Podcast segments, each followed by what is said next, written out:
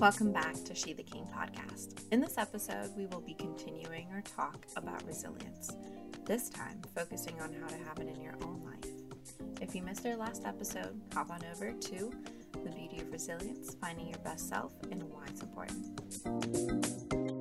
So, what does resilience look like? And do you have the potential for it? Well, resilient women embody a collection of traits and actions that help them recover from difficulty. These traits include optimism, gratitude, a positive self image, emotional intelligence, and an internal locus of control. Granted, these traits don't come naturally to many women. This could be because of traumatic experiences that make it difficult to find strength. Similarly, depression, anxiety, and unhealthy coping mechanisms, such as drinking, make it harder to develop a can do attitude. But the good news is that you can overcome this. As Maya Angelou says, you may not control all the events that happen to you, but you can decide not to be reduced by them. Try to be a rainbow in someone's cloud. Do not complain. Make every effort to change things you do not like. If you cannot make a change, change the way you have been thinking. You might find a new solution. Letter to my daughter. Resilience is like a muscle, it just needs some practice. Self care. You can reclaim your beauty and growth by creating a self care routine that includes a beauty regimen and calming sensory experiences like yoga and listening to music.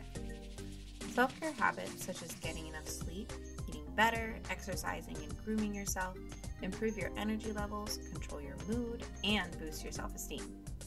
It may seem vain, but taking care of your body can help you feel more beautiful and confident in your abilities. Boosting resilience. It is hard to think clearly when you're down. Likely, there are a couple of things you can do to boost your strength. 1. Stay optimistic. A positive mindset reduces stress, allowing you to think clearly and make decisive decisions. It also encourages productivity and reduces negative thought cycles. 2. Manage stress. Stress management keeps your body and mind healthy. You can manage your stress levels by getting enough sleep, exercising, journaling, and doing breathing exercises. 3. Practice an internal locus of control. You should distinguish between things you can control and those you cannot. This allows you to focus on the things you can directly impact, like your feelings, thoughts, and actions. You can then create a realistic plan your sense of resilience and control. 4. Accept failure. Failure is a part of any process, but instead of taking it to heart, treat it as a form of positive feedback. You can then work on improving your coping strategy. C. Sharing your experiences. Women find strength through shared experiences. As the saying goes, a problem shared is a problem halved. According to a study by Avon, 32% of women said that shared experiences gave them the strength to overcome difficulties. A further 36% said that sharing their stories helped reduce feelings of anxiety and self doubt. Sharing your situation with others can provide some insight and helpful ideas. Plus, you can be a listening ear to someone who needs it. You've got this. Resilience thrives in chaos. Despite how bad it gets, remind yourself that there is always a light at the end of the tunnel.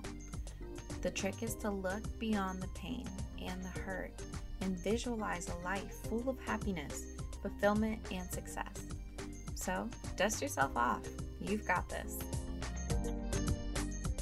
Thank you for listening, and be sure to follow She the King podcast for notifications on future episodes.